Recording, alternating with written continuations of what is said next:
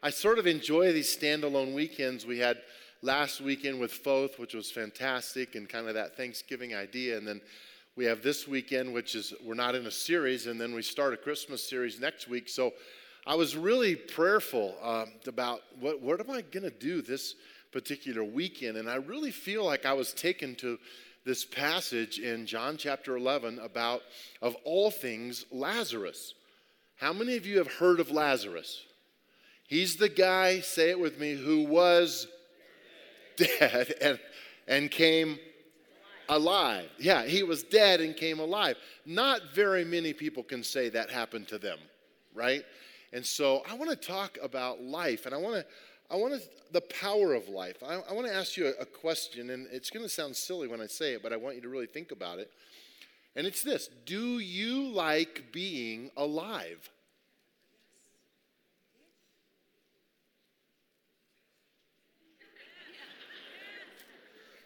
Sure. I guess so. I guess so. I mean, I, I think there's a difference between breathing and you're alive technically, but do you really do you like being alive, like really alive? Have you thought about it lately? That you're not just breathing, but Jesus makes the statement. He says, I came to give you life and life abundantly. So there's got to be something about this idea of, of life and death to life with Lazarus is a really big deal. Is there a difference between just being breathing alive and being alive and free and freedom to be who God is calling me to be? And am I living that out? Am I having the, the passion? I'm not talking about everything perfect in a perfect world. I'm talking about truly experiencing life the way God wanted me to have it. So I'm going to talk about that. And let's jump right in. If you have a program, go to the back. A few things. And I'm going to go quickly. Number one, we will always have a need as long as we're alive. You, you might have a lot going for you, but I'm telling you, if you're breathing and you're alive, whether you're loving it or not, you have a need. It might be as simple as needing a drink of water. But every person on the planet has a need. If we were to just take the time to walk through this room and say, Do you know of someone with a need or do you have a need? We all could think of someone or somewhere, someone somewhere who has a need in their life. In John 11, there was a big need. Lazarus was sick. Look at this. Verse 1. A man named Lazarus was sick. He lived in Bethany with his sisters, Mary and Martha. Recognize those names? Pretty famous women in, in the Bible. This is the Mary who later poured the expensive perfume on the Lord's feet and wiped them with her hair. She got criticized for that. Her brother Lazarus was sick, and so the two sisters sent a message to Jesus telling him, and I love how they framed this Lord, your dear friend is very sick. They didn't say, my, my brother, our brother is sick. They said, Your best buddy is sick. That's really what they're saying. They had needs all around them. Now, here's the thing they knew that Jesus was God. They believed that. They had already proclaimed that. They had already seen Jesus do miracles. So he's got the medicine that can heal Lazarus in his pocket. Can I say it like that? And you know, if you are if you have a need, how many of you go to someone who can help you with that need? That's pretty that makes sense. So they go to Jesus. You've got what it takes. Your friend has a need. They take it to him. I like the fact that we have a God who wants us to bring our needs to him. Don't forget that in this story. Number 2. God has a plan that we do not always see this story starts to get complicated because the response of Jesus was not what Mary and Martha wanted it to be. Has that ever happened to you? it's happened to me. Let's go. Let's look at this, verse 4. When Jesus heard about it, he said, Lazarus' sickness is not, will not end in death. No, It happened for the glory of God, so that the Son of God will receive glory for this. Right now, they have no idea what he's talking about. He's, he's on another planet. He's talking about a spiritual dimension that they are not in. So just keep that in mind. So, although Jesus loved Martha, Mary, and Lazarus, he stayed where he was for the next two days. Finally, he said to his disciples, Let's go back to Judea. Whoa, whoa, whoa. This is not what's supposed to happen. You've got the medicine. Lazarus is sick. He could die. Why don't you come now? No, I have another plan. It's almost mean. But I love the fact that it says in there that even though he loved Martha and Mary and Lazarus, there might be someone under the sound of my voice right now that says, God is not very loving. God is not showing the love the way that I need to be loved. And you may be right. He's not showing it the way you need to be loved. But make no mistake, God loves you. He loves you. Embrace that and know that, even though it might be confusing with the way God is respond, responding. I, I know that it's difficult because sometimes God doesn't do like my list. I know that's shocking. How many of you are list people? Like you, you kind of okay. I'm, I'm I'm like half and half. Like my wife Bonnie is like major, and and I'm kind of like eh but for some things, I make lists. Like when it comes, especially like to Timberline, like we come to this time of year with Christmas, Christmas Eve. I love this time of year, love it. And then going into next year, I've, I've written out all my 2019 goals for Timberline Church. i am taking the th- first three weeks of January to lay that out for you. And I'm just excited about the vision piece and where we're going as a church. And so I make this whole list up. I pray over it. I believe God's inspiring for it. And then I like lay it out to God. And I say, okay, God, now I'm going to do this and this and this. These are the sermons that I feel like you're calling me. Now, this is what you are going to do. So put this on your refrigerator and get it done because I'm counting on you, right? And I think God just smiles. he probably looks at the angels and says, Must be Northrop again. That's what I feel sometimes. This is happening in this story. It's not what they wanted. Number three, Jesus shows emotion. Jesus shows this em- emotion that you can see emotion in the life of Jesus in the New Testament. So it's not uncommon. You see him tired, you see him weary, you see him weep, you see him angry. He, he has emotion with him. But this story is a powerful moment of seeing his emotion. Now, earlier in the text, in verse 32, not on your screen yet, so just listen to what happened. When, when Mary arrived and saw Jesus, now what has happened is Lazarus died. You think there's some disappointment so far? Okay, Mary and Martha, Jesus, you've got the medicine. We know you can heal him. You just chose not to show up. So she fell at the feet of Jesus, but this is what she said Lord, if only you had been here, my brother would not have died. Does that seem angry or frustrated? It does. I know it depends on tone, right? How many of you are married and you understand that? it depends on tone. But I think she's pretty frustrated because she knows he could have made a difference. In her mind, this is over. Jesus is not thinking the way she's thinking. Now we pick it up at verse 33. Look at this. When Jesus saw her weeping and saw the other people wailing, which is a deep emotional uh, weeping, with her, a deep anger, that word could also be translated anguish, despair. It wasn't anger like I want to kick something. It's this, oh, I hate that this is happening. I hate this sorrow. Where have you put him? He asked. And they told him, Lord, come and see.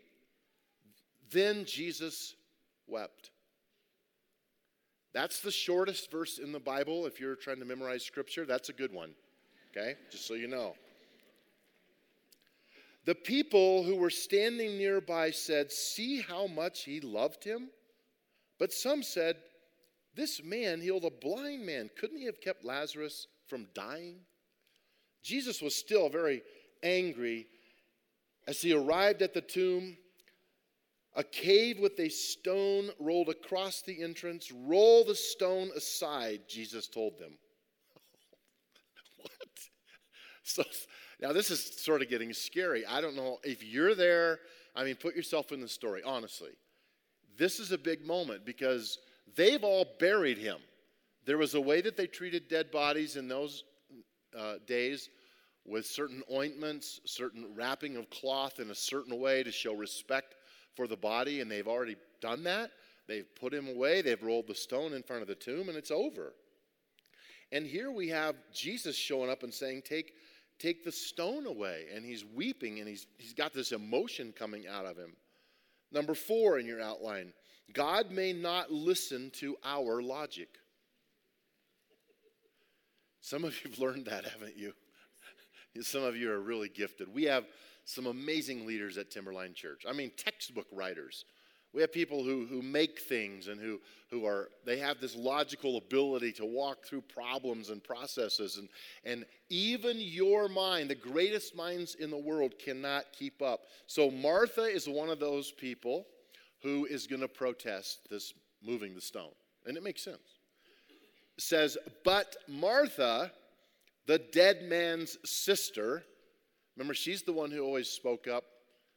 She was the one in the story when Mary and Martha are in the house and Mary's, you know, serving Jesus and, and worshiping him, and Martha's in the kitchen doing, getting all the food, and she finally stomps in and says, Am I the only one working here? so Martha comes out protesting, Lord, he's been dead for four days. The smell will be terrible. And she's right. And here's why I love Martha. I, I, believe this with all of my heart. She's trying to show respect for her brother. She doesn't want to open this tomb and have the stench of death come out. They've, they've anointed his body. It's been beautiful, and they've said goodbye, and it's over. Let's leave it alone. Why are you messing? Do you need to go see the dead body? Really? You should have been here when we did it. How many of you just talk to the Lord like that sometimes, you know? If you had that in mind, you should have told me. You should have done this. I don't like it. This is not what I planned. One thing I've learned about God is that the story is never over. It's never over. You say, well, yeah, I have some stories where it's over. No, it's not. It has shaped your life. My dad died. This is ironic because I was just talking about it with my wife yesterday. He died on December 1st years ago when I was 14 years old. But his story lives on. Yeah, his body's gone, but his legacy lives on. He, he lives on through Timberline because I'm his son. You know what I'm saying? So there's never an ending like that's over, and God knows that, and we don't. And so we better pay attention to this. It's never over. Number five, the dead can live again.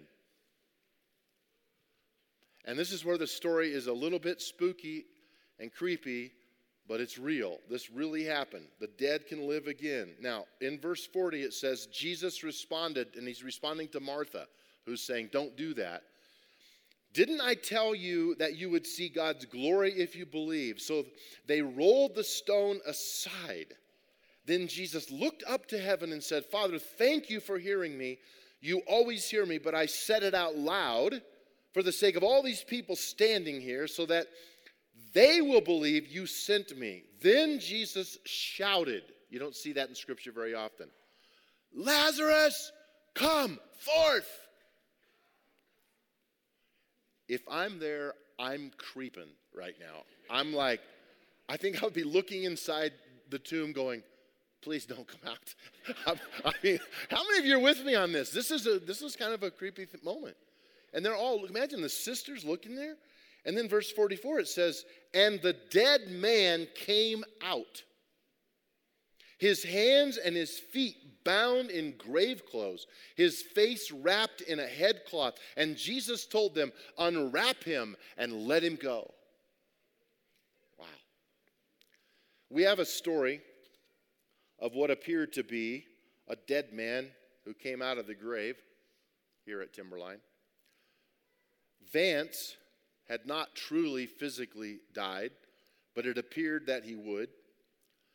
Nine News did a story on the LaForte family, Vance and his wife Kelly, their son Jonah, their daughter Tavia. Take a look.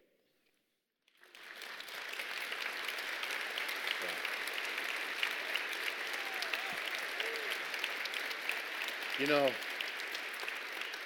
Vance, I think it would be great just to hear from you, your perspective going through this, facing death. Um, w- what do you want to say to folks like this?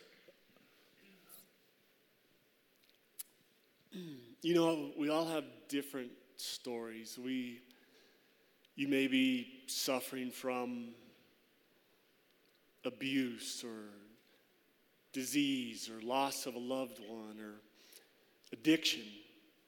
I mean, all these are real and they're, and they're painful and they hurt.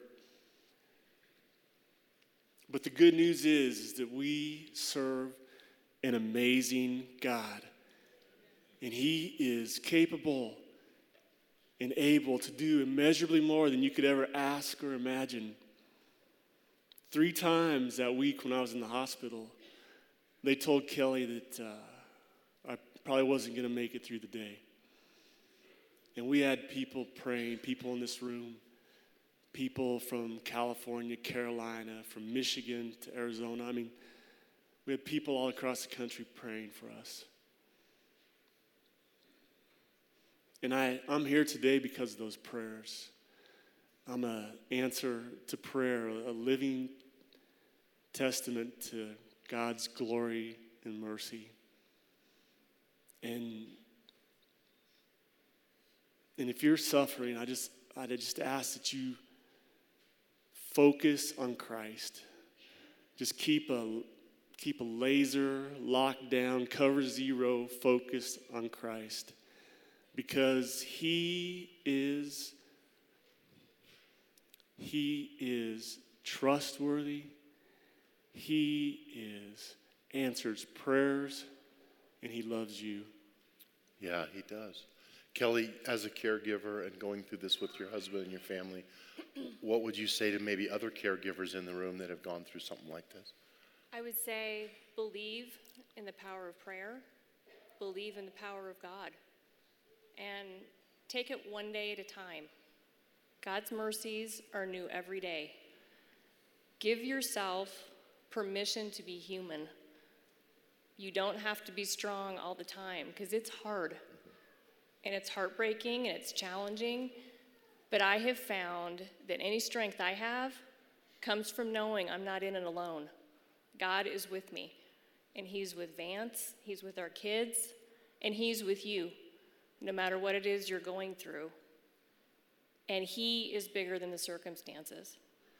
You know, Tavia, um, Jonah, just as kids watching your dad go through this and your mom, and as a family, we as a church want to say thank you for your faith in God, for standing firm with your family. It's a beautiful picture that you wanted to be up here with them and you were willing to give a weekend to say, No, we're, we're hanging with mom and dad this weekend. We love you. We're proud of your whole family. We're going to keep praying for you guys. Let's express our appreciation to the LaForte family. Mm, Love you guys. Thank you. Thank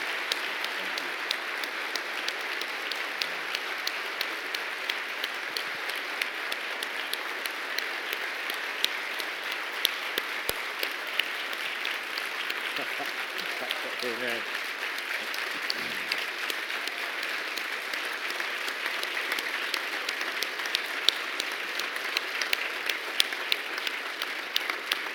Wow. Wow. Well, I have, I have three questions that I want to end with. And then I'm going to ask Vance to come back up at the end and pray over some of you who are sick, who are facing obstacles and issues in your life. I believe there's a mantle on him right now to pray in faith over many of you who need that prayer. And we're asking God for healing, for miracles this weekend at Timberline. We've already seen some in previous services, so let your faith grow. But I have a, a few questions just to end with that I want to put out there for you to consider. in light of the fact that we're a church. We call this our living room, we're family. The first question is this Does God really care about us? You know, it seems like a no brainer answer. Yes, He does. But let me tell you, when you're facing what they have faced and you're being told they're not coming home, they're going to die. Some of you have faced death. God didn't show up like He did with them, and they did die. I just talked to a gentleman this morning, last service. His wife did pass away, and he's, he's struggling. Why didn't God heal her? I don't know. But I, I know this God cares about you. There's a theology bent that, said, that says, and will tell you, God's kind of busy. He's not involved in the everyday, that he's, he's God, and someday we'll be with him. But there are too many scriptures that tell me otherwise, like he knew you in your womb. Like he knows, he catches every tear. Like your emotional stability, your life, your, your sorrows, the depth of your pain. Like that's what this Bible proclaims. And so he does care. The second question has left me a little bit in a quandary. I would love to get any of your emails or thoughts on this, and I mean it sincerely. It's this Can I be resurrected and yet bound? Can I be resurrected and yet bound? In the story of Lazarus, follow me here. Jesus says, Come forth, and Lazarus comes alive from being dead, and he comes out of that tomb, but he is not free. He has been resurrected, he is alive, but he is bound. And I started thinking about what that might mean in terms of a church like this. And is it possible that there are people who have accepted by faith that Jesus is their Lord, but they still live in the bondage of something that happened to them as a child? Abuse, molestation, rape, neglect, rejection. It goes on and on and on. And they are free in God. They've been resurrected. They have the life, the fullness of God, but they are bound. Just think about it. Because the third thing is this did Lazarus need others in order to be free? If you look at the story, when Lazarus came out, he was bound, he was walking like a mummy. I mean, think about this. Yes, it was wonderful that he was alive, but Jesus said he didn't go over and start taking off the grave clothes. He said to the crowd, You guys go set him free. King James, I think, says, loose him. Loose him. What is that a picture of? It's a picture of family. It's a picture of Jesus bringing resurrection and death to life, but it's also a picture of others getting their hands on him and starting to peel away the grave clothes, and he's bound and suddenly his brothers and his sisters and his family, I believe they were weeping. I believe they couldn't believe it. They're taking off the face cloth, they're mo- freeing his arms, and Lazarus begins to move. This is a picture of what it means for us to trust God to do what God can do. But what is the church going to do? You guys, that's why we care about orphans.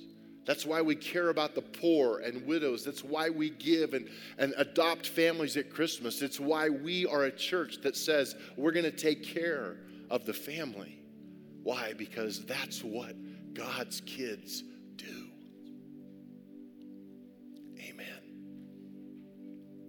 Loose him. So here's what we're going to do.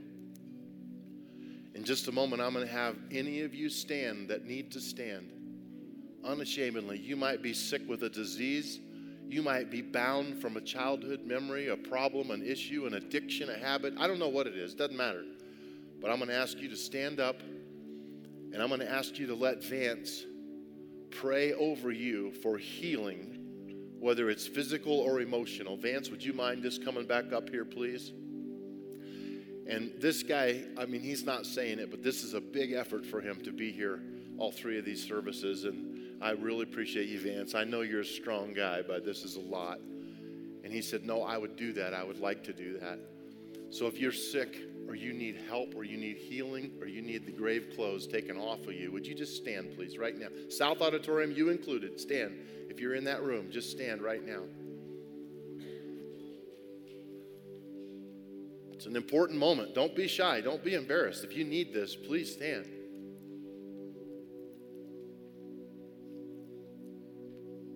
Okay, everybody standing that wants to, I just want to make sure. Now, we're going to do what, what the Bible just said.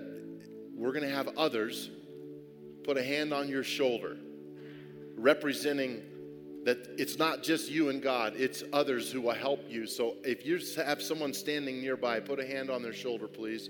In front of you, behind you, look around, you say, Well, I don't do that. Well, today you do. Because we're family. Put a hand on somebody and just agree with Vance as we pray for healing for whatever needed is. Vance, lead us. Thank you.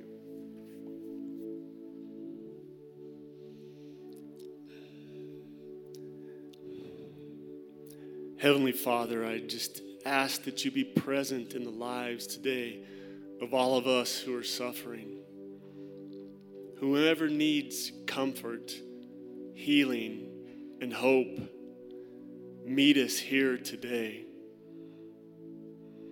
Father, we trust in your unfailing love, and we are grateful for you carrying us through our trials. And we praise you for the blessings you have prepared for us in our futures. Father, we love you. In Jesus' mighty name, amen.